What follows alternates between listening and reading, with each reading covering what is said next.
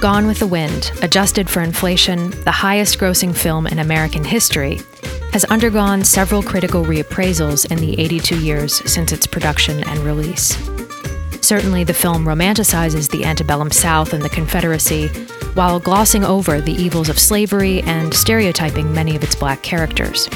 But it may also provide a sharp critique or even satirization of its white characters, the ambivalent, arrogant, and deluded plantation owners who fail to acknowledge that their so called fairy tale kingdoms are built on the backs of slaves.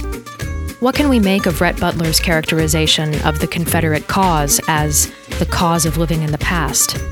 And why does even the modern, adaptable Scarlett O'Hara remain in thrall to a childhood dream that, like the gallantry of the Old South, was nothing more than a fantasy? These are the topics for today's discussion. This is Erin Alonic, And this is Wes Alwan. and you're listening to Subtext. Wes, I am so happy that we are finally doing Gone with the Wind. I feel like I have referenced this film in so many other episodes that we've done. Obviously, this movie has an important place in film history. There's a lot to love about it. There's a lot that's controversial, which I'm sure we'll get to over the course of our discussion. But just to give a little personal background, I think you and I have both talked about how we grew up watching Wizard of Oz and we don't remember the first time we saw it, but I really strongly remember the first time I saw Gone with the Wind. It was Thanksgiving. I was six or seven years old. And as the family was gathering around the table, they were talking about how Gone with the Wind was going to be airing on TV that night. And maybe that was something that we could do later was watch it. Hmm. I had heard of this movie before, and I thought it was a James Bond movie based on the title.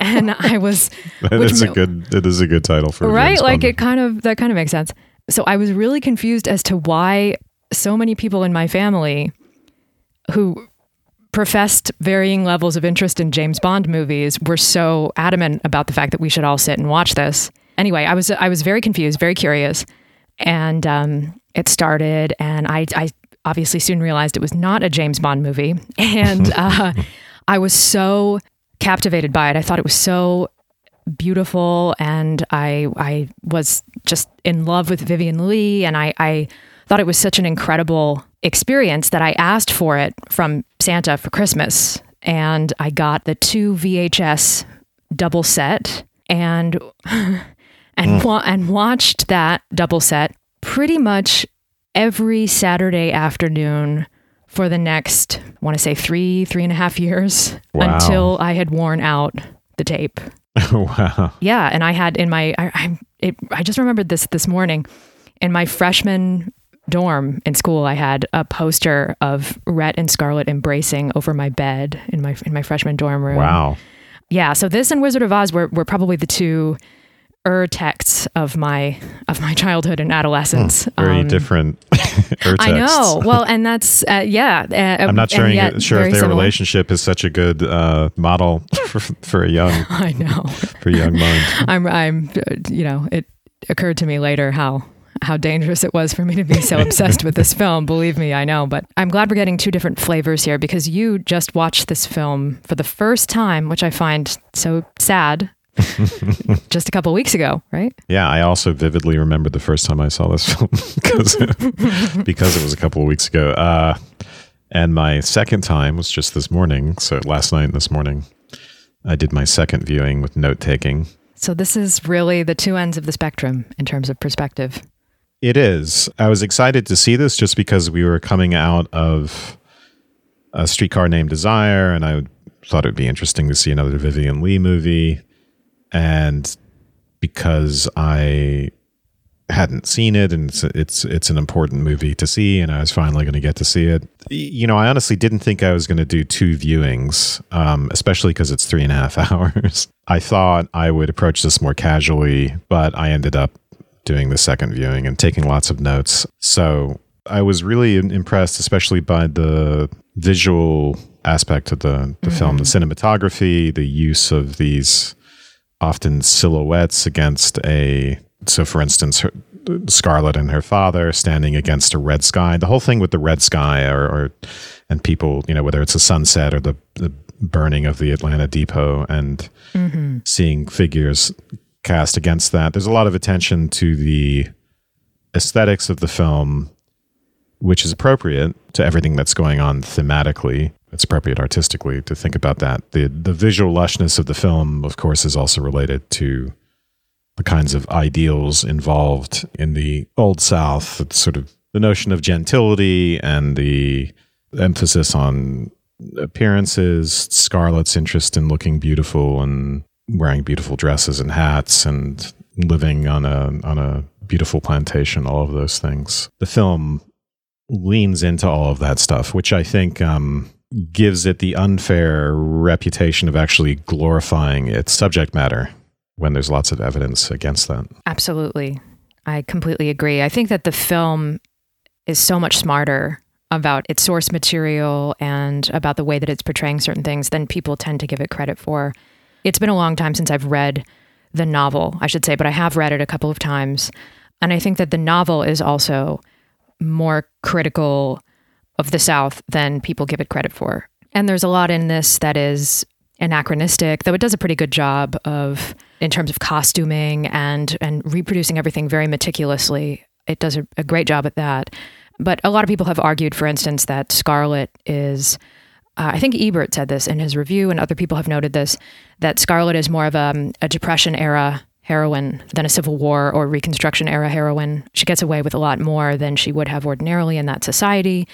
We could talk about whether or not that in itself is providing a sort of anachronistic model of an alternative way to be in this particular world. The, the visual beauty, I'm, I'm a couple of times when I was watching this time around, and I I really do have almost the whole movie memorized, I'm sure, even shot for shot in my head. And and and still I'm just struck by certain moments where you can pause it and it looks like a like a painting. Mm-hmm. The one frame of the carriage going on that sort of perilous route to back to Tara after Rhett has abandoned mm-hmm. Scarlett and, and Melanie and Prissy and the baby. That shot of them coming through the landscape that's been destroyed by battles and there are all the the the headstones and and crosses of, I'm sure, very shallow graves. It's not red in the backdrop, but a sort of early morning, um, uneasy yellow, misty yellow, with uh, with the carriage um, silhouetted in black against that backdrop. It just reminds me of German romantic painting. Like I, I wonder if it, they were directly influenced by the Abbey in the Oakwood, which is painting by Caspar David Friedrich, which is just very very similar and very very evocative. So there are different shots in the film that that seem to be referencing famous paintings or or informed by them at any rate. And it's just truly one of the most beautiful, I think, and very carefully visually constructed. I, am sure our, our listeners are familiar with a lot of um, backstory around the making of the film and and how they actually had to paint in certain certain elements of certain shots. So they would they would take the the film and they would have something where maybe in the background they wanted a grand house like say 12 oaks and they had physically shot all the stuff that they needed in the foreground but the background was like culver city you know? So they would put one sort of half of a frame on top of what they had shot by painting in a beautiful house and sort of splice the two together and did other various tricks to sort of hide the fact that they were filming on a backlot uh, because it really does look in many instances like it's been filmed on location. Right. Which is pretty rare at that time and obviously it wasn't but they they really uh, did a great job of disguising that fact and making you feel as though you're in georgia. Right the burning of the atlanta depot right? That's the burning of a lot of different movie sets. Right. on, on lot that needed to be gotten rid of Right. Yeah. The King Kong doors are that that big structure that comes tumbling down in that one magnificent yeah shot. That is beautiful, and you you watch the movie and you wonder how they did that at the time. You wonder how they accomplished some of these things because the the special effects seem quite good, and then and then yeah, it was it was interesting to read. Culver City Fire Department had a lot of phone calls that night. right, right. I saw that. Yeah. Yeah. You mentioned the Ebert review, which mm-hmm. I did read. So this is called it's just called Gone with the Wind, I guess. So here's the part I, I had actually remembered and highlighted this part that you mentioned about Scarlett as a creature of the 1930s. So here's the way he put it. For the story it wanted to tell, it was the right film at the right time. Scarlett O'Hara is not a creature of the 1860s, but of the 1930s. A free spirited, willful, modern woman The way was prepared for her by the flappers of Fitzgerald's jazz age, by the bold movie actresses of the period, and by the economic reality of the Depression, which for the first time put lots of women to work outside their homes. Scarlett's lusts and headstrong passions have little to do with myths of delicate southern flowers and everything to do with the sex symbols of the movies that shaped her creator, Margaret Mitchell. Actresses like Clara Bow, Jean Harlow, Louise Brooks, and Mae West. The way Scarlett is represented as a protagonist is is really important and and Rhett as well as her antagonist slash lover, uh, which is that it, it's in direct conflict with her environment, with the old South. Yeah, I don't think it's any more an- anachronistic than the strong women of, say, a Pride and Prejudice novel are. I agree. Strong women of a Jane Austen novel are anachronistic. But she is not simply the Southern Belle in the way in which a lot of other women in the movie fulfill that role to one degree or another because they are interested in propriety, right? So she stands out. She's she's an exception, and this gets us back to the question of whether it's actually glorifying the old South. So to me, the the movie feels from the beginning like a satire. You have Scarlett, fiddle dee dee, war, war, war, right? To her, the the war is silly, and quickly we get the same sort of attitude from Rhett Butler and a lot of contempt for the impracticality and dream dreaminess and foolishness of the south and the southern cause so glorification is really the the last thing that comes to mind when you when you jump into the movie I totally agree. And I think that what the movie is doing is just extremely subtle. So I think in the in the first half of the film, what I find really striking is how arrogant the South is and how infantile the, the South is about itself. I think it does that in, in several ways in the first half of the film. I think where the critique breaks down is because the film doesn't follow through with that. In the second half of the story, it doesn't maybe recognize the subsequent hypocrisy that the South shows by painting themselves as victims in the aftermath of the war. So you have these people literally asking for it, um, getting themselves into into a war that they can't win. And then in the second half of the film, when you see the aftermath, there's no recognition. There's maybe a little hint of recognition from Ashley, but otherwise, no real recognition that um, they are not the sort of blameless victims suffering from a defeat that has been completely unjust and and which has you know taken away their lives from them. So there's no there's no like recognition in the second half of the film. I think to that extent, I understand people's problems with the film. I also understand people's problems with the way that the slaves are portrayed and and a few other things. Though I think that the best character in the film and the most moral character in the film is Mammy. She really is kind of the moral center and probably the smartest person in the film. Of course, you can argue that that's canceled out by other characters, especially Prissy. Though I think that also Prissy is a, is a little bit more um, intelligent than I think the, the movie may be implying that she's a little bit subversive. right I think that people have a certain idea about this film, and if they actually see it, they may be pleasantly surprised. I think, especially compared to, and we can, sorry, get into the minutia, but I think especially compared to other films of this era with black characters, this film is far more nuanced in its portrayals than mm-hmm. other films of the period. And therefore, I sometimes feel as though, it, despite the subject matter and the fact that it directly is reckoning with the our country's past and history of slavery and all of these things, I think at the same time, compared to other films of the time period, it's sort of an odd target for that kind of criticism because unfortunately, I've seen other films that are just pure stereotypes of black mm-hmm. of black characters. Really disgusting stuff that I don't care to watch. So I think that this film has the you know the name recognition and the fact that it directly deals with the history, but I think that people would be surprised and maybe not surprised in other ways if they gave the film a watching and and saw the critiques of the white characters embedded in so much of the film. Yeah. you, know what we get with the text as we as we fade into the movie. There was a land of cavaliers and cotton fields called the Old South. Here in this patrician world, the age of chivalry took its last bow. Here was the last ever to be seen of knights and their ladies fair, of master and slave. Look for it only in books, for it is no more than a dream remembered, a civilization gone with the wind. That account that we begin with seems to buy into the Old South as a romantic ideal, and then we immediately get what I'm, I've called the satirical element, which is we get the twin brothers who have been expelled from college and Scarlett's contempt for the war. And we get the sense that the lifestyle that, and there are lots of things that happen in the movie to indicate this, but the, the lifestyle that they've built for themselves, which of course is predicated on slave labor and also their own their own kind of in, indolence and the fact that they spend all their all, all their time is basically leisure time. So they're horseback riding or you know maybe they're getting an education of some kind um, but you know if you drop out of school it's not a big deal. It's kind of impractical the two most prominent representatives of the old south are are melanie and ashley.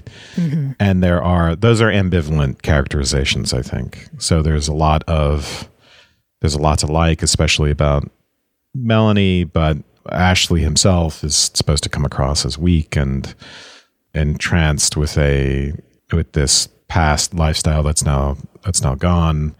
And he's been stringing along you you really don't you really wonder what's happened between him and Scarlett. You know, he says she she cut her teeth on his heart, something like that, right? Mm-hmm. And but obviously he's he's kind of strung her along. So his his softness and gentility are not without their without their dark side, and nor is nor is Melanie's you know desire to see nothing but good in people, and ironically to admire Scarlett for being the very opposite, which which in her mind is you know passionate and and stubborn, but really really ultimately amoral. So anyway, those are, those are a few of the ways in which we get a that title card that we begin with very obviously can't be taken at face value, which is not to say there isn't anything glorifying in it. In a way, it's there's an aesthetic glorification, but that's undercut at every every point as far as um you know the glorification of the of the substance of it. So some of Rhett's comments sort of recapitulate that title card, but they're much harsher. You know, look at take a good look. This is a, you're going to watch the old South disappear overnight, something like that, and almost seeming to relish that. Yeah, I, I agree, and I completely agree with everything you're saying. Particularly Melanie's delusions about Scarlett, I find really interesting, and and we can talk more about the nature of that later, and whether or not it's a to what extent it's a willful delusion, and how that might tie into the old mm. South. I think that Ashley is. I've always, because of um, the charms of of Scarlett, defended her wholeheartedly, and I, I do believe that she is the hero of this of this film. No matter how bad she is, somehow the, the worse she is, the better I like her. You know, the, the older I've gotten, the more I, I see Ashley as the villain. I do agree that he, he is a kind of a representative of the Old South. So we have this confrontation early on in the film between Rhett Butler and Charles Hamilton. Takes place as the men are sipping their their brandy in uh, in the study or the lounge or whatever it is, while Miss Scarlett with a revolver is in the hall. No, the ladies have gone. the ladies have gone for their their mid afternoon nap, and this is another indication that things in the old South are not. Um, not quite so great for the people involved, and that this is a very infantilizing and oppressive culture. And I think it's symbolically significant that Scarlett stays awake during the time that the rest of the women are sleeping. But anyway, the, the men are having this argument about the war, and Ashley is is sort of being neutral about things and and trying to quiet Charles Hamilton, this very young, very immature guy who is trying to assert the power and glory of the South and and what it means to be a gentleman in the, in the face of Rhett Butler by launching ad hominem attacks against him when Rhett is trying to bring up the very real uh, disadvantages that the South would have to reckon with in a potential war with the North and trying to start a duel with him. Yeah, and and she would certainly lose, but right, right. And uh, as as Ashley says, and and Rhett walks away rather than engage with Charles because Charles is so so young and so ridiculous in this exchange that Rhett doesn't even take him seriously. But this is where we get Rhett's opinion about about the war for the first time. And I think it's important to note that this is Clark Gable talking. So if you want to know what the movie thinks that the audience should think right. about about the South, it's whatever Clark Gable says. And Rhett is is generous to this kid and really makes him look like a loser. And uh, meanwhile, Ashley is sort of this shadowy figure in the background, sort of advising Charles to not be mean to Rhett and to um, calm himself down. But we see that Ashley is very entrenched in this culture. He understands all of Rhett's points, but doesn't act on them or feel as though this is any real problem that we recognize. Later, we, we know that he's taken in all of these criticisms of the South and understands them quite well. But he's extremely comfortable at 12 Oaks. I think at one point he says, that had the war never happened, he would have been happily buried at 12 Oaks. I think he uses mm-hmm. the term buried. Yep. Mm-hmm. And one wonders if he means buried in the life of 12 Oaks and sort of buried alive, mm. or if he means that he would have lived to be buried in the plantation plot. Um, but I think it means both things. So we have all these things converging by the time of this confrontation scene. We have the fact that the women have been sent up to take a nap. We have Gerald O'Hara at Tara being completely oblivious to everything that's going on on the plantation. Um, he even has to h- hire Jonas Wilkerson, a white field overseer, to actually run the plantation for him. So he does. He's not even, you know, in addition to being sustained by slave labor, he isn't even actively engaged in directing that labor or understanding what's going on in the fields, in the house his wife is kind of a prototype for Scarlett. Uh, she is the one who seems to be taking care of things, though she's taking care of other people outside the house and doesn't understand what her own daughters are doing. We have this little upstart who tries to engage Rhett in a duel over um, these pie in the sky ideals. And we have Ashley, who just sort of shrugs his shoulders and tells Charles to cool it. So uh, none of these men are particularly strong, nor are they particularly capable at what they do. And many of them are kind of idiotic. It's not a flattering portrait. Yeah. I mean, I think there is some ambivalence in the in the representation. Maybe I feel the need to defend the South. oh, that's right, because you are from from your Connecticut aggression. Because I am from Savannah, Georgia, which I know. I'm a Yankee. I clapped when she mentioned Savannah in the film, even though she didn't want to go. There's nothing to do down there. Seems like it would be more fun than Atlanta, but yeah. but yeah, so, you know, I read it as ambivalence towards the fantasy element of that lifestyle and genteel values, genteel virtues, but the way in which those things are predicated on not just on certain forms of oppression, but on you know what people today would call privilege as a as a kind of obliviousness, you know, which is what you were getting at. The failure to see what's around them, the fail to look things in the eyes. I think that's the way. This is what Rhett says at one point to Scarlett. Both of us are selfish and shrewd, able to look things in the eyes and call them by the right names. Mm. So this is meant to be the contrast between them and the environment they find themselves in, which they stick out, they both stick out like sore thumbs, and and so are made for each other in that sense. Despite the fact that Scarlett, what's odd is you know she's you, you might call her a Southern belle, but she's not in the same sense that the other women. She's just using that, and she she wants Ashley, but in a way she can admire his gentility, but in a way as a possession, right? It's not that she shares those values like Melanie. She wants what she wants, and she's um, as Rhett puts it, selfish and, and shrewd about it. So those two stick out like sore thumbs and, and in and of themselves amount to a critique of everything that's of the impracticality and the dreaminess of everything that's going on around them. They're obviously very imperfect themselves and I can't say I I have a huge amount of fondness for either of them. Really? Yeah. I think Rhett, you know, he's I, I think he's the I, I do there are some very likable aspects to him. I wonder if Han Solo is sort of modeled on him. I think so. Because he's a blockade runner and rebel, and and he has that same hey, I'm just self interested. But in the end, he he ends up fighting for the South out of some sense of shame and some sense of loyalty. So he's more complicated than than just someone who's who's selfish and nihilistic. And you have to believe that there's an ethical component to how he feels about the South, which was not, by the way, this is not simply fictional. I mean, even Robert E. Lee, right, had contempt for slavery and in a way for the Southern cause, but felt compelled, right, to fight for the South. And it's very, you know, it's documented in, um, think, his letters. But mm-hmm. so these are two different components to life: the sort of the gentility approach and the hard-nosed practicality approach. They both have their virtues, and then uh, they they both, of course, have a lot of vices when taken to their extremes. And the movie's characters aren't simplistic. So even even Scarlett is not a just simplistic representation of selfishness, although I think she is very unlikable and, and selfish. But she, you know, and at the point where she's forced to take care of Melanie because she's made a promise to Ashley, there's a transformation there, but it's not an unrealistic and it's not permanent. So there's a kind of realism to her representation. She's not without a conscience in the end. She is capable of taking care of other people when she has to and and she is enamored of people at least Ashley at first and I think you know she comes to love Melanie. She's enamored of people who put her in the position of having to care for others you know. So in the case of you know ashley says please take care of melanie and she feels impelled to do that. Is not going to flee atlanta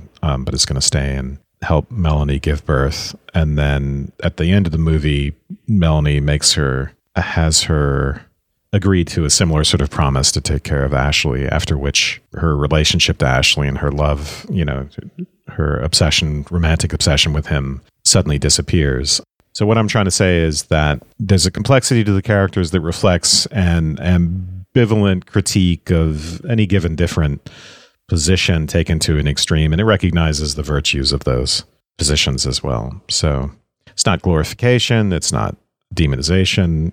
I, I agree with you to a certain extent. I first of all, I think I seriously overestimated the the hold that I thought Scarlett's charms would have over you.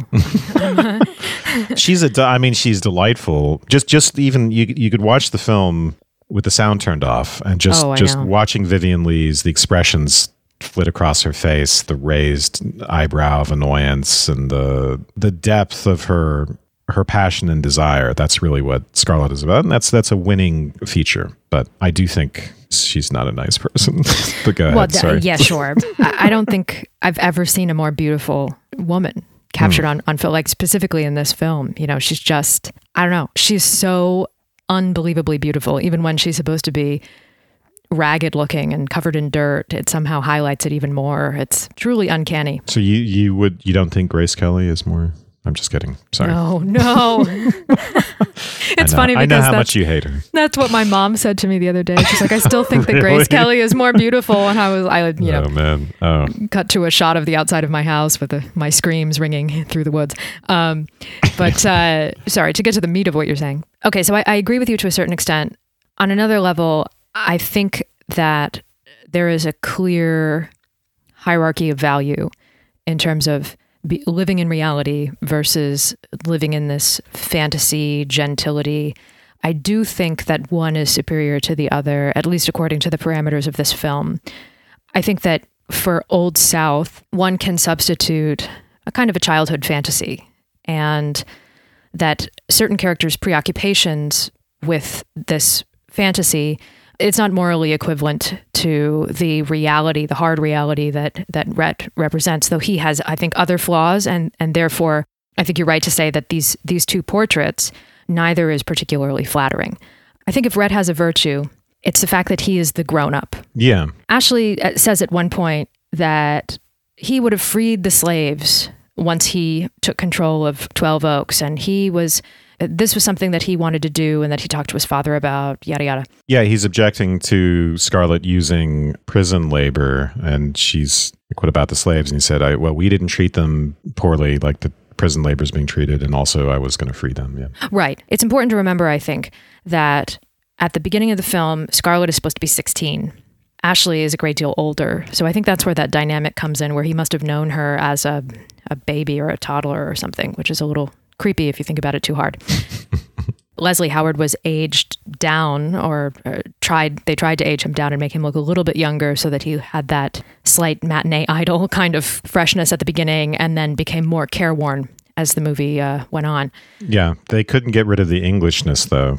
No, but it's perfect. It's perfect. I see. You just wonder, well, why is this English guy in a Southerner? This is why it. it I think so many um, English people have played Southerners so well because Mm-hmm. they, they do say that linguistically, or or whatever the term is, in terms of accents, it's very easy for um, an English person to do a Southern accent, easier than Mm. to do a, whatever you would call a Northern accent, Mm-hmm. a, a non-accent, um, standard American, whatever. But uh, Ashley's saying that about about the fact that he would have freed the slaves, whatever. I mean, he's a grown man, and he acts as though like this is what I would have done when I grew up. Of course, based on what we know about Ashley's character, we could safely assume that that would never happen because it would require him actually making a decision and following through on it. Th- there seems to be a, a clear connection between the realm of childhood fantasy and this idea of the old south or this desire to stay in one's one's comfort zone one's bubble one's delusions about the safety and security of, of childhood. Because I, i'm assuming that for many people who have only pure uh, you know uh, fantastic memories of childhood it's in hindsight and they are forgetting many of the realities and the the harsher truths about how they were feeling at the time and how difficult it was to be a kid and and so it seems as though everyone who glorifies the old south in this film is glorifying a way of being that absolves them of responsibility and that requires as you as you said at the beginning no real effort on their part it's a society built on the backs of other people and it allows them to stay in this extremely uh, comfortable and unchallenging way of life in which they can sort of just coast until they die. So I think that Rhett's sense of reality is a virtue compared to that, though though the characters have other strengths and and weaknesses and other other flaws. And ultimately, I think that's sort of what the movie is arguing that Rhett is correct, and that that Scarlett, as modern as she is and as um, realistic and strong as she is, what this childhood fantasy represents for her is Ashley, who, as you pointed out, and, and I agree, is uh, kind of a symbol of the Old South. Her obsession with him, I think, goes back to something elemental in her in her upbringing and her sense of security at Tara. All of this is wrapped up in this obsession with Ashley. And so long as she is preoccupied with him, um, she's not really a grown up in the way that Rhett keeps on demanding that she be. And she can remain childish to a certain extent so long as she loves Ashley. Mm-hmm. I think ultimately the draw of this fantasy becomes something that Rhett actually succumbs to. Ultimately, he retreats because he wants to, he can't take Scarlett anymore and he wants to go to a place where there's still some semblance of grace and charm, he says. So he's lived in reality for too long and uh, he can't take the heaviness of Scarlett's reality anymore.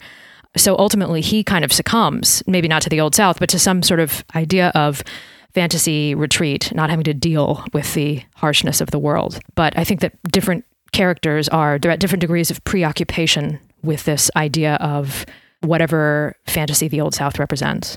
So I don't have as strictly a negative view of those ideals. So, for instance, it's you know the South in a way is representative of aristocratic virtues, which are necessarily sort of predicated on oppression. So the aristocratic virtues are all in a way about the celebration of power and the leisure that comes from it and the celebration of class distinction and the kinds of mannerisms and dress that illustrate class distinction.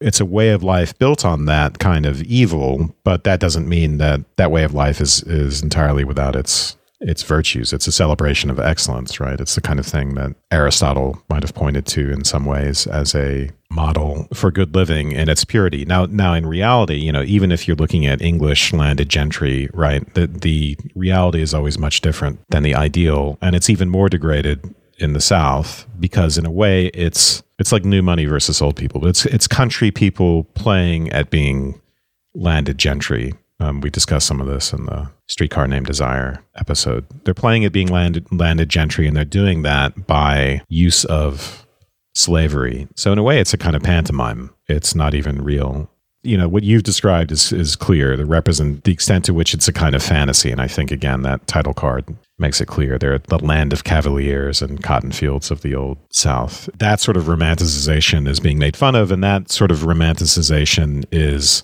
built into the self concept, right, of the people involved in it, including Ashley. Mm-hmm. You know, including even Melanie to some point, although she is much more motivated on a personal level by by love and by the desire to take care of people. I don't think she's she she's not into the lifestyle per se. Let's put it that way.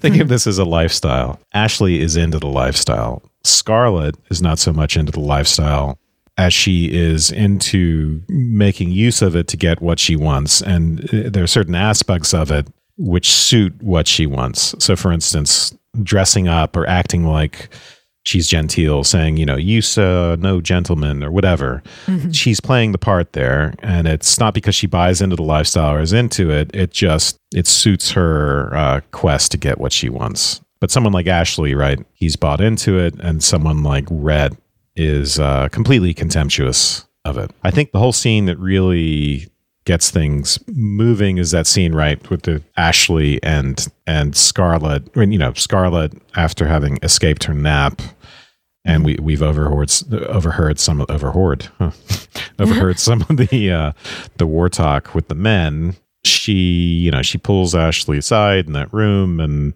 she is being very passionate and he's being romantic but fatalistic. You know you, you, know you've you've gathered every other man's heart today. You always had mine. You cut your teeth on it. And she accuses of him him of leading her on and um, slaps him. And that's his cue to leave. And then she throws the vase and breaks it. And then there's that wonderful moment well throws the vase and then has that annoyed raised single eyebrow look that i think is so great. Yeah. but and then there's that great moment when we hear Rhett whistle, right? And he he leans up from the couch, you know, to so we are immediately in the position of Rhett as spectators at that point. So if there's any confusion about the satirical nature of the film, it's the fact that this very romantic soap opera moment has unfolded in front of someone who uh, is so contemptuous of its of its falsity, right? And says, has the war started? mm. Which is a great line, you know, because of the throwing of the vase and, and associates the war with love and, and relationships through through the rest of the film. And in a way, love is war for Scarlett. And that's the type of war that she takes seriously, not the kind of war that all the all the men take seriously. And she's, you know, says you should have made you should have made your presence known. And as Rhett puts it, in the middle of that beautiful love scene, So he's providing ironic containment there to a scene that by itself, if it took itself completely seriously, would be absurd. The movie couldn't survive without being ridiculous by simply uh, stringing the, those sorts of scenes together. And there's already an absurdity, right, in the fact that Scarlett and Ashley are at such cross purposes in that scene where he is um, they're not speaking the same language he's speaking the language of gallantry which in that context is obtuse because he's leading her on and he seems determined fatalistically you know de- determined to to reject scarlett in a way where where you know he's not giving the, her the impression that okay you're, you're just you're not a nice person and i need a nice person he's saying to her i love you but but what it's hard to know exactly what he's saying. So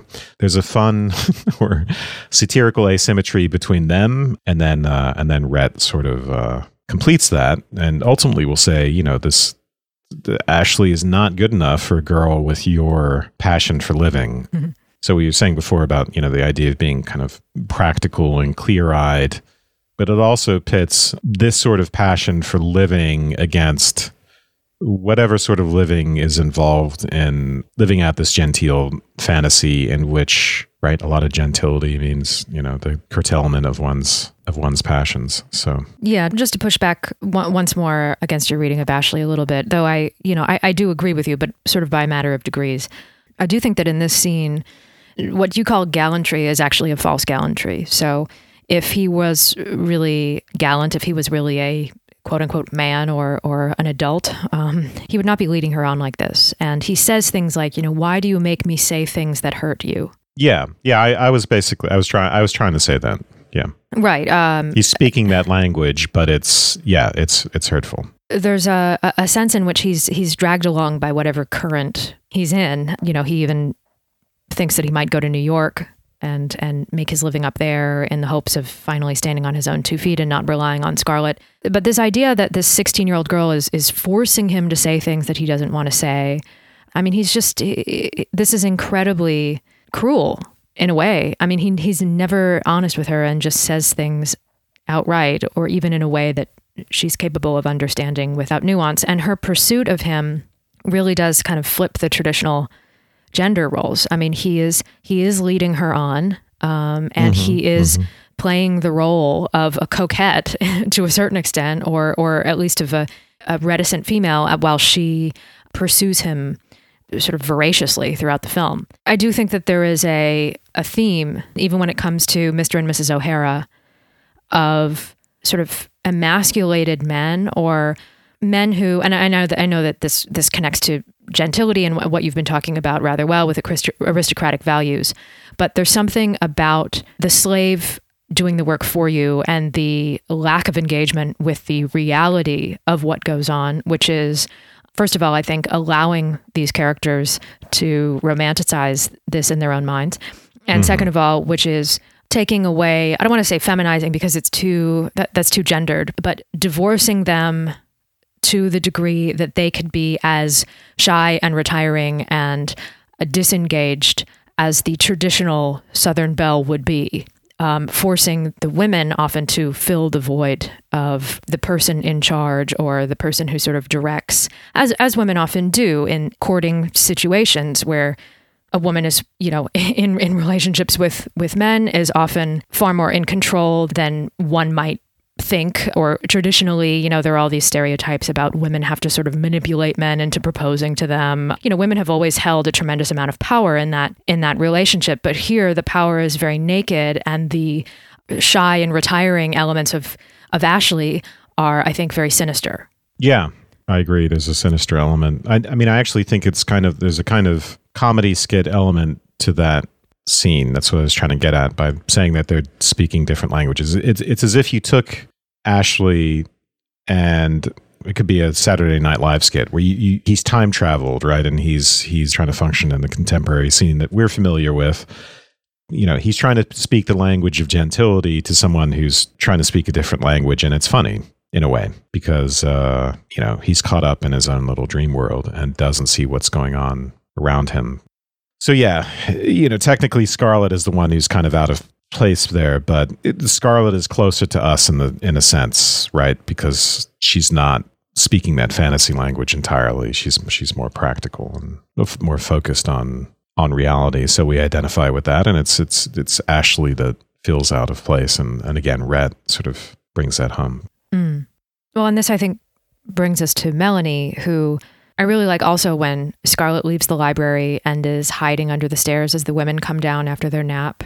And we we realize maybe for the first time, though we've gotten hints of this when Melanie was introduced to Scarlett, that Melanie is reading Scarlett in a very different way from the other women of Scarlett's acquaintance, none of whom like her, including her own sisters. She's just high spirited and vivacious. right, right. Well, and and we get a sense too that Melanie's reading of her, though though extremely generous at times, is often accurate and maybe more accurate than we realize, or and certainly more accurate than Scarlett realizes. So, for instance, India Wilkes, Ashley's sister, who is really not a sympathetic character. So uh, we're given a lot of these rivals of Scarlett, and they are so unsympathetic that it really makes us, at least for me, makes me. Well, why is she not sympathetic? She's harsh. She has no personal charm. I think we're not we're not supposed to find her sympathetic. She advises or tries to advise Melanie not to trust Rhett Butler when he's trying to save the men from the mm-hmm. situation that they've gotten themselves into, and and I think that kind of shows what we're supposed to think of her. You know, how dare she not trust Clark Gable? She's a little uh, viperish, and we do get the sense that she's very jealous of Scarlett, I think, and rightfully so. She's speaking badly about Scarlett, and certainly Scarlett deserves it, but she's saying things that are just uh, demonstrably untrue. She accuses Scarlett of of making a fool out of herself by running after all the men at the barbecue.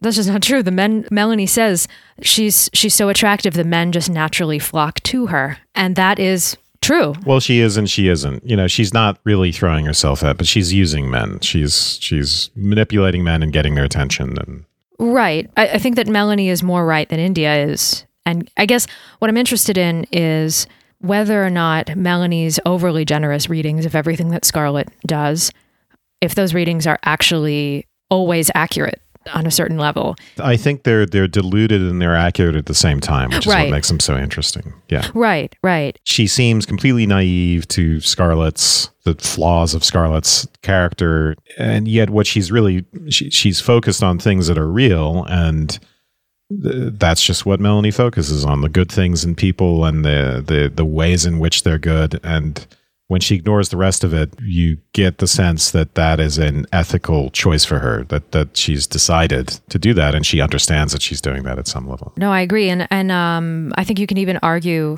I mean, there's a reading of this where Melanie is just trolling Scarlett throughout the entire movie. You know that that she knows all along, and is just sort of like getting the better of Scarlett.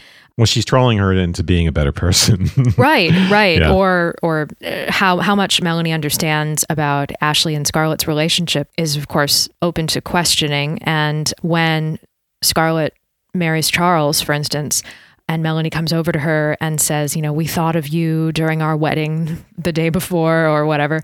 You kind of wonder, like, what is she's being kind on the one hand, but she uh, she has to know, and it's almost like she's she's flaunting the fact of her marriage to Ashley the day before right to Scarlett in order to get her goad in a way. I don't know. There are certain things that she does that moment and a couple of other moments in the film where I, I question her motivations.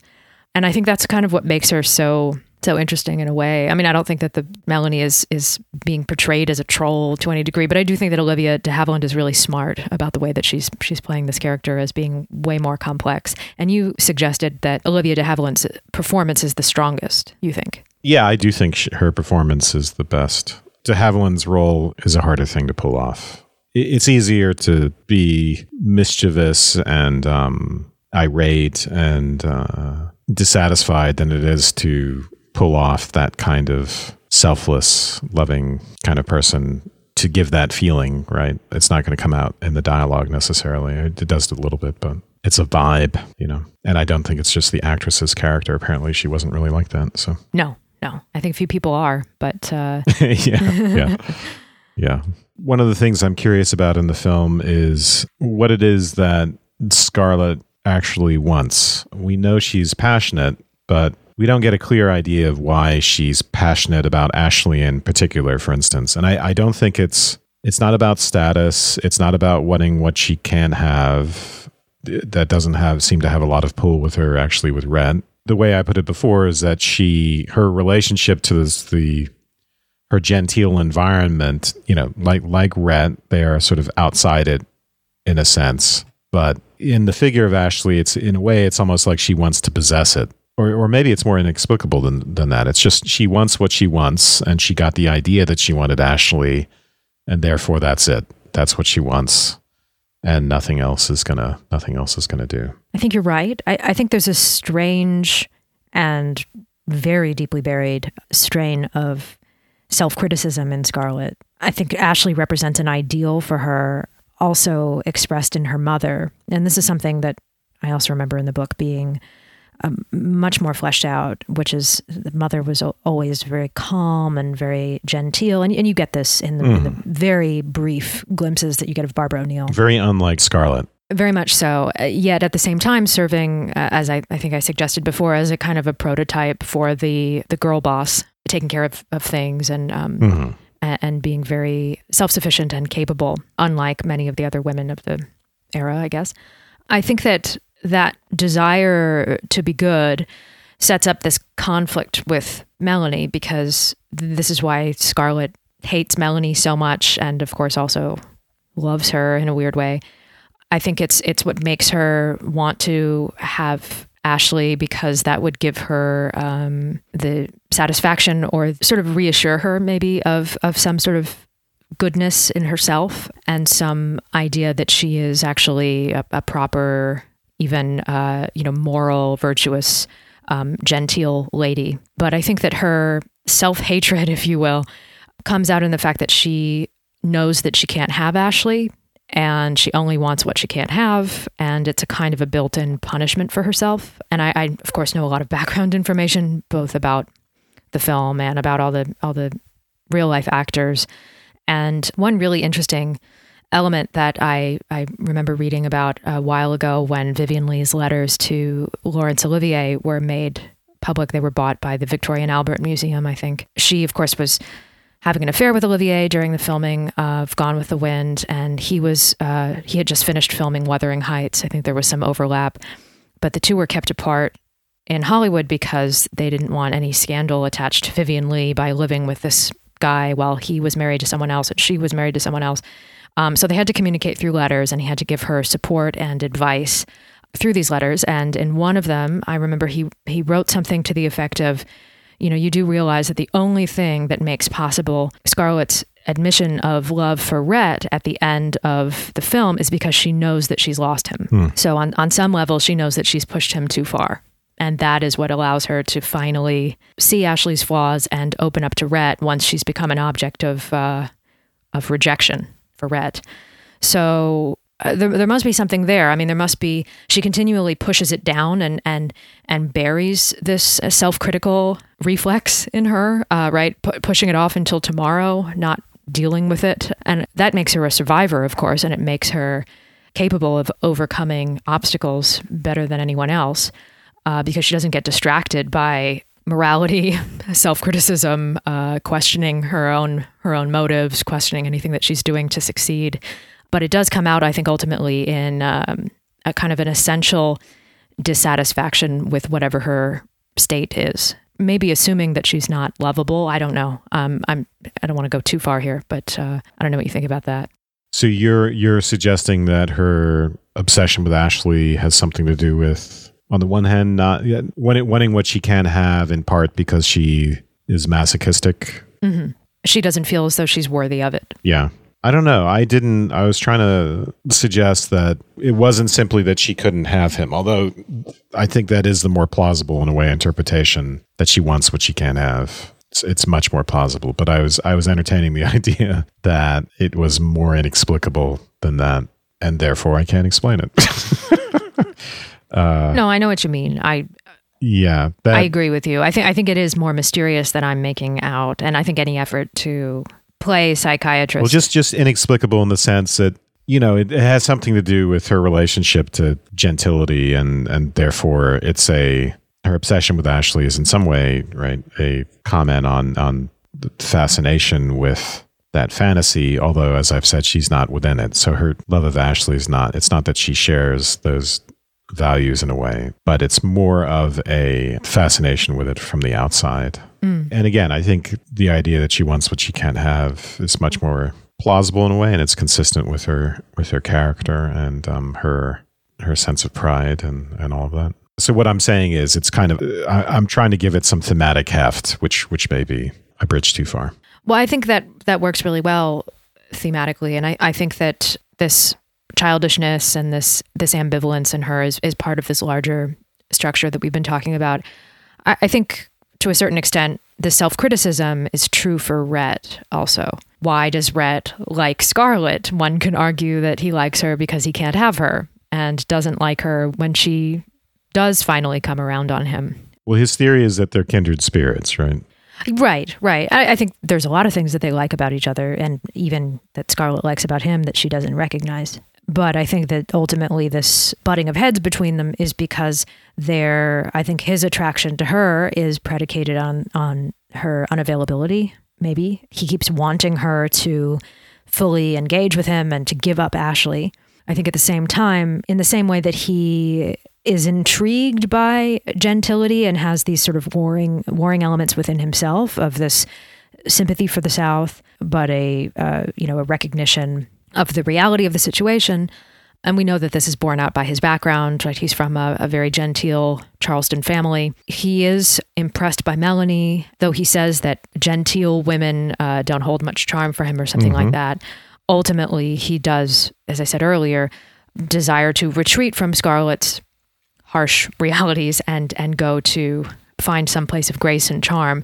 So I think this push pull is very evident in Rhett as well even the childishness of Scarlett in her intractability and her unwillingness to let go of Ashley is something that Rhett likes for some reason. I, and, and, I think that to a certain degree, Rhett wants to baby Scarlett um, and likes what is childish in her, not in a creepy way or, or in a way that's wrong, not in the childish way that women are typically treated in this society, having to take naps and stuff like that. But I think he wants to do things for her and provide things for her. And, and we see this with Bonnie, where he can be a provider and a, a source of comfort for her. But that nurturing that childishness comes with all of the bad things about about Scarlett, which is her childish preoccupation with someone who is not Rhett. Mm-hmm. So I don't know if she had gotten this childish fantasy of Ashley out of her head, which is something that I think Rhett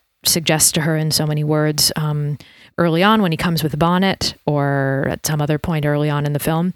I don't know if completely eliminating that and becoming the woman that Rhett wants her to be would have made her less attractive in his eyes. And if, if somehow I, I'm I'm trying to connect his sympathy for the South with her sympathy for Ashley and all of it being a kind of engagement in in fantasy mm. in a way that is that makes life and reality very difficult for people, even the people who we associate most most closely with living in the quote unquote real world as opposed to the old South world.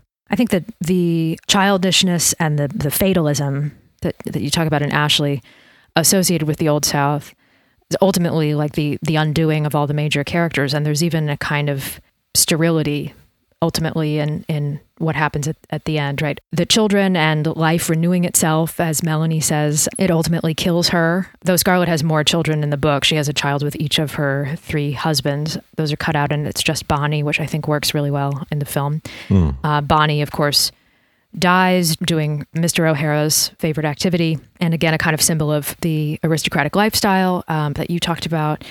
The marriage is broken between Melanie and Ashley because of her death, and the marriage of Rhett and Scarlett is broken up. And basically, everybody just ends up being very, very unhappy, and there doesn't seem to be a way forward. And I wonder if that's because of each of those four main characters' preoccupation with fantasy and with an older way of life that can't be carried into the future. Even Scarlett, who is very modern in, in the way that she's made her money and, and the way that she lives, seems to be hobbled by that in the end. Uh, I don't mm. know if you'd agree with that.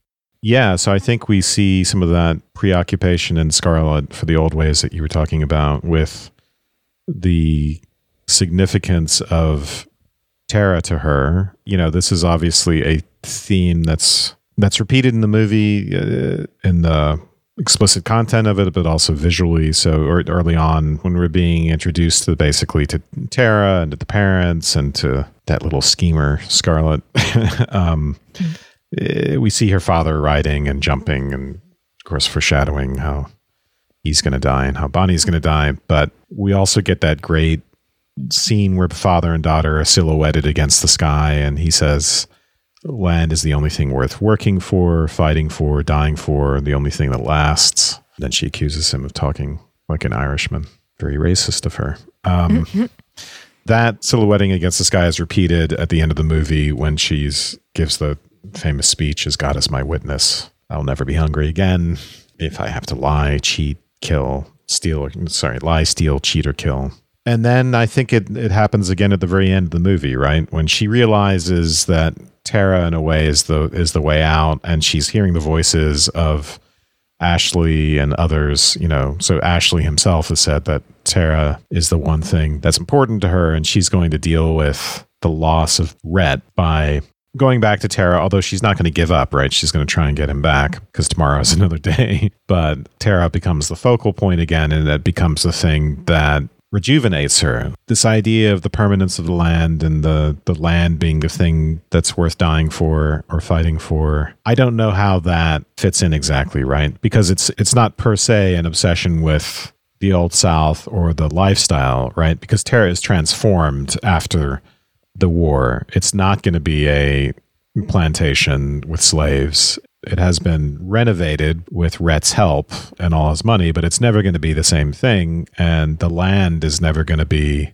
the same thing exactly either. And yet it's supposed to be something that joins the past and the present and will survive the loss of the South and the loss of that way of life. And I don't know how that works thematically or how it fits with Scarlett's character in particular. I agree because I think that Scarlett's mother represents one thing or a couple of things, as I've said, both a woman in charge and also a kind of ideal woman in terms of her behavior, while the father represents something wilder and more passionate and that's that's the link to the land. It's these two forces joining together to create the character of the south in a way. And then it's never the same as you say mostly because there was a kind of a soiling that happened not mm-hmm. not in terms of getting the actual soil tampered with, maybe uh, to a certain extent, but because the Yankees used Tara as their headquarters, right? Mm. So hmm. Scarlett gets this real look of disgust on her face when she realizes that the Yankees have have penetrated Tara and have, have used it, have, have soiled it, defiled it in some way by setting up camp there. It's a strange hybrid, as you say, because we have these slaves who have chosen to stay on and continue to work, some of them, and uh, continue to work for the family so there's a kind of suspended animation going on at the house. And it's also. Which is very common uh, hmm. historically, mm. but yeah.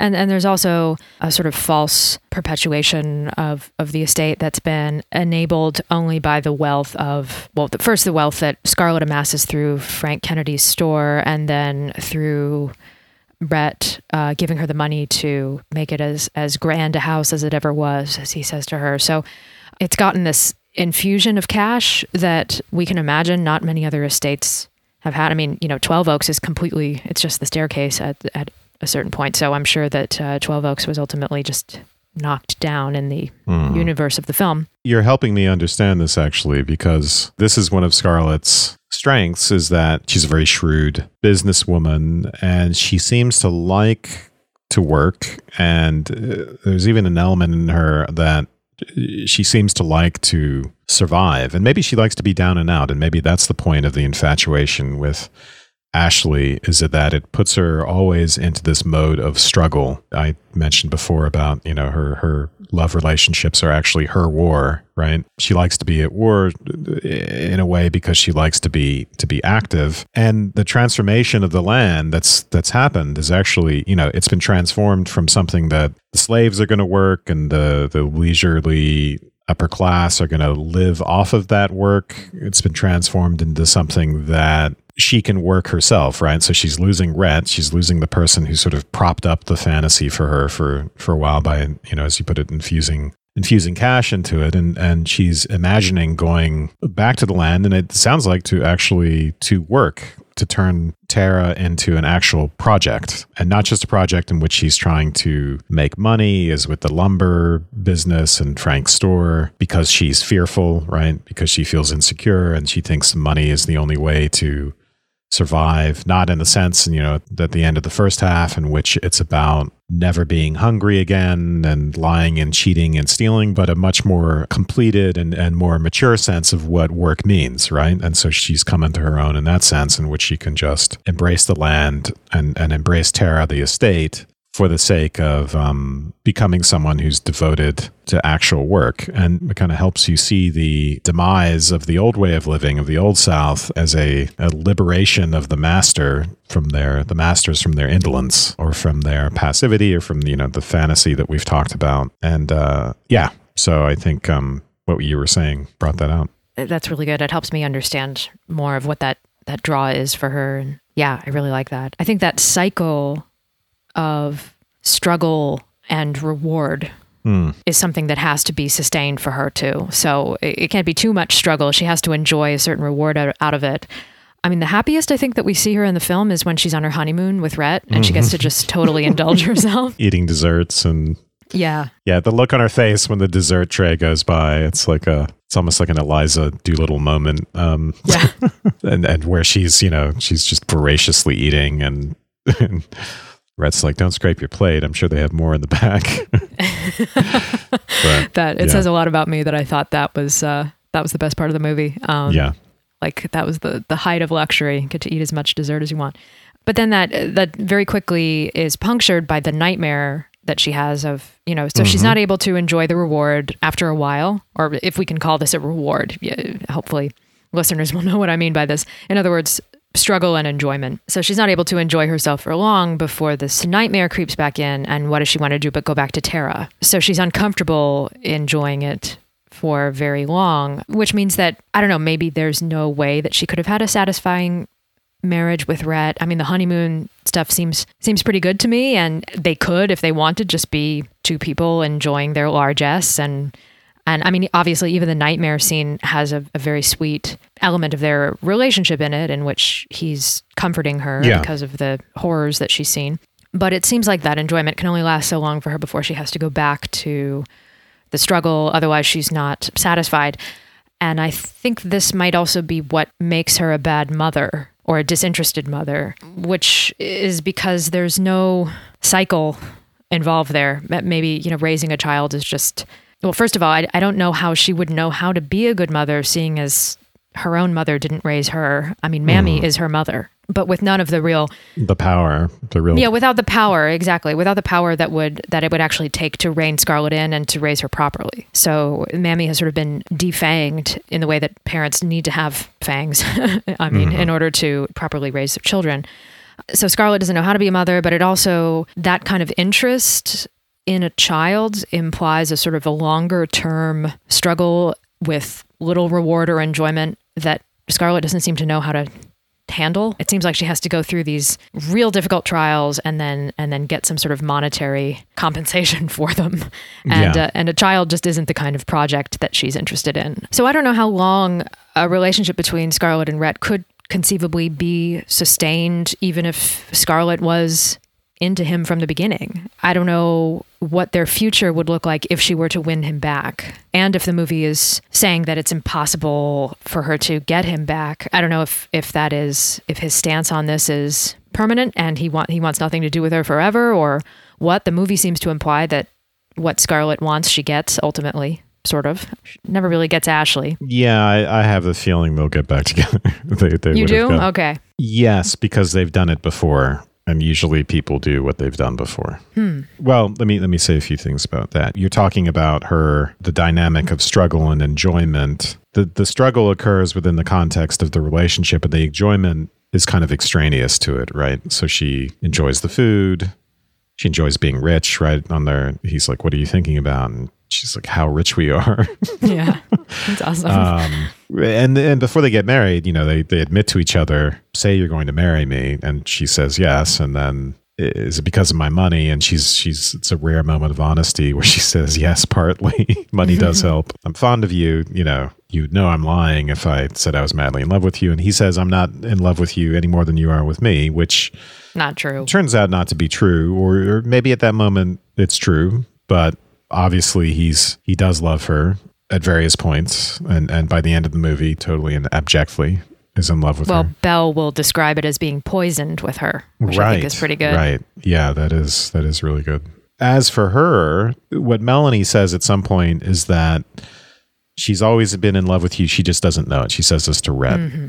And I think that idea occurs at a few points. Scarlett will say that at the end. She says, You know, I've loved you for years, something like I'm a stupid fool who didn't know it. So that that actually was one of the things that interested in me. So I wanted to relate that to our our final question of whether they're going to get back together. But whether whether you can love someone without knowing it, because I think whether they're going to get back together sort of depends on this question. Is it really the case that she loved him without knowing it, and now she realizes it, or is that just a silly idea of hers? I'm inclined to actually believe it. Through the movie, I badly wanted that transformation of Scarlett, right? I wanted that climactic moment where she comes to see the error of her ways and grows up a little bit. And this seems to provide it, although there's there's ambiguity about whether it's real. And I think that ambiguity is related to the question of whether they will will get back together. Can we love someone unconsciously and not know it and then realize it?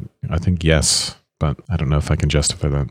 I think it's obvious too that she loves him without knowing it. And I think that the subterranean element of that is even a necessity for her. I don't think that she's capable of outwardly loving anyone or or mm-hmm. sort of that she has to sort of love someone against her own will because her actual means of of loving people are so warped and thwarted in a way by her own selfishness or her own fantasies that it's not really possible for her to love someone properly. That's why I I'm I'm not sure about what that relationship with Rhett would look like once she loves someone and is conscious of it and then enters into a relationship because I don't I don't know how how she would be under those circumstances. We never see her express that love for someone in, in an actually in a, in a healthy relationship. And we can argue that her relationship with Rhett was never healthy and that they recognize that, that he recognizes that. Another thing that always bothers me in the film are the, the, the miscommunications that arise between them. So even though, for instance, Ashley and and Scarlett are not caught many times having romantic scenes with each other. India, I think it is, and and Mrs. Meade see them embracing in the mill in an actually innocent moment and interpret that as being a, an, an affair that's going on as Rhett says, you know, Ashley can't be faithful to his wife mentally, but won't be mm. unfaithful to her technically. Right. So, of right. course, what they're seeing is just some sort of reality, even if in that moment uh, it isn't real. Also, Rhett makes the same error of interpretation when Scarlett comes out of the room in which Melanie is dying and comforts Ashley. Right. Right. Um, and Ashley breaks down. But there have also been, of course, many miscommunications between Scarlett and Rhett when she's calling for him after she's miscarried and he doesn't know it and says later, if you had only wanted me, if you'd only called for me, and she says that she had. So I don't know why, but I feel as though this is fundamentally related to this question of whether or not they can be together because of the hidden nature of their love for each other to themselves. Also, because of this continual misinterpretation, it seems important to me. And, the fact that the misinterpretation with Ashley happens twice once by the sort of larger society and once by Rhett. I, mm-hmm. I think mm-hmm. that's important too. I, I don't know why that is, but it seems to strike at the heart of the relationship dynamic being somehow permanently broken. Mm. I, I, as a kid, always was so frustrated by those scenes because I would think, you know, they do love each other, but but as an adult, I realize that that inability to communicate that love means that there's something wrong there that probably can't be overcome. So they're never going to get back together. I, I don't know. I, I don't know. I, I hope that they are. I mean, sometimes as a kid, I would be so upset over everything that happened that I would stop watching after the honeymoon scene and oh, just yeah. imagine that they were happy together for for the rest of the movie uh, because uh, their breakup was so painful for me to watch sometimes. Wow. Yeah. You know, I didn't know where the frankly, my dear, I don't give a damn line came in the movie, and I kept looking for it, waiting for it, hoping that that was not the last line. and it's not. Because it was a very depressed, that would be a very depressing last line. And yeah, it's not. Mm-hmm. So they give you just enough hope. Tomorrow is another day. There is a sequel, right?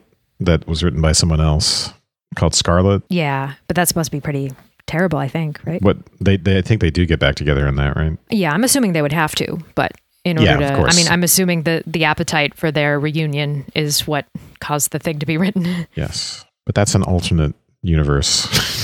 we don't yeah. know what happens in the real Gone with the Wind universe.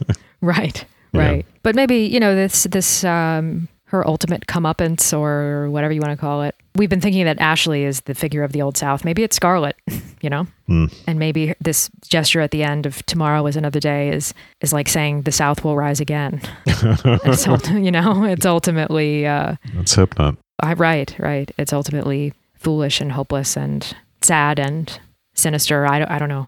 One thing that we haven't gotten to really that we've skimmed it are examinations of the black characters. I don't know if we want to cover that or We've talked about Mammy, but I guess there's Prissy. We've kind of glossed over Prissy and uh, uh, who's the house servant? Uh, Pork and Big Sam. No, there's so much more to talk about with this movie because it is so big and so long and contains so many interesting characters. Some of it maybe we can get to in the postscript, so maybe that'll be a little teaser for our regular listeners. Yeah. But otherwise, I think now's a good place to end. All right. Thank you. Thank you. And thank you to everyone who listened to this episode. I just wanted to say that if you're listening to this on the feed for the Partially Examined Life, you're not yet subscribed. You should subscribe to us directly by searching for us on the podcast app of your choice. And if you like us, a rating or review would help a lot. You can also find us at subtextpodcast.com, where you can subscribe to our email newsletter. To get ad-free episodes and a variety of bonus content, please subscribe at patreon.com slash subtext. Bonus content will include our after show, which we're calling Postscript, which consists of an extra 15 minutes of discussion following the regular episode. Sometimes we'll continue talking about the topic for that week. Sometimes we'll discuss what else we've been reading, writing, and thinking about. When the time comes, we'll be responding to listener emails. And sometimes we'll talk a little bit about ourselves. Subscribing will also get you the occasional full bonus show and several prequel episodes that I did with various guests. Send your feedback and episode requests to letters at subtextpodcast.com. You'll also find us on Facebook at Subtext Podcast and on Twitter at Enjoy Subtext. And once again, thank you for listening.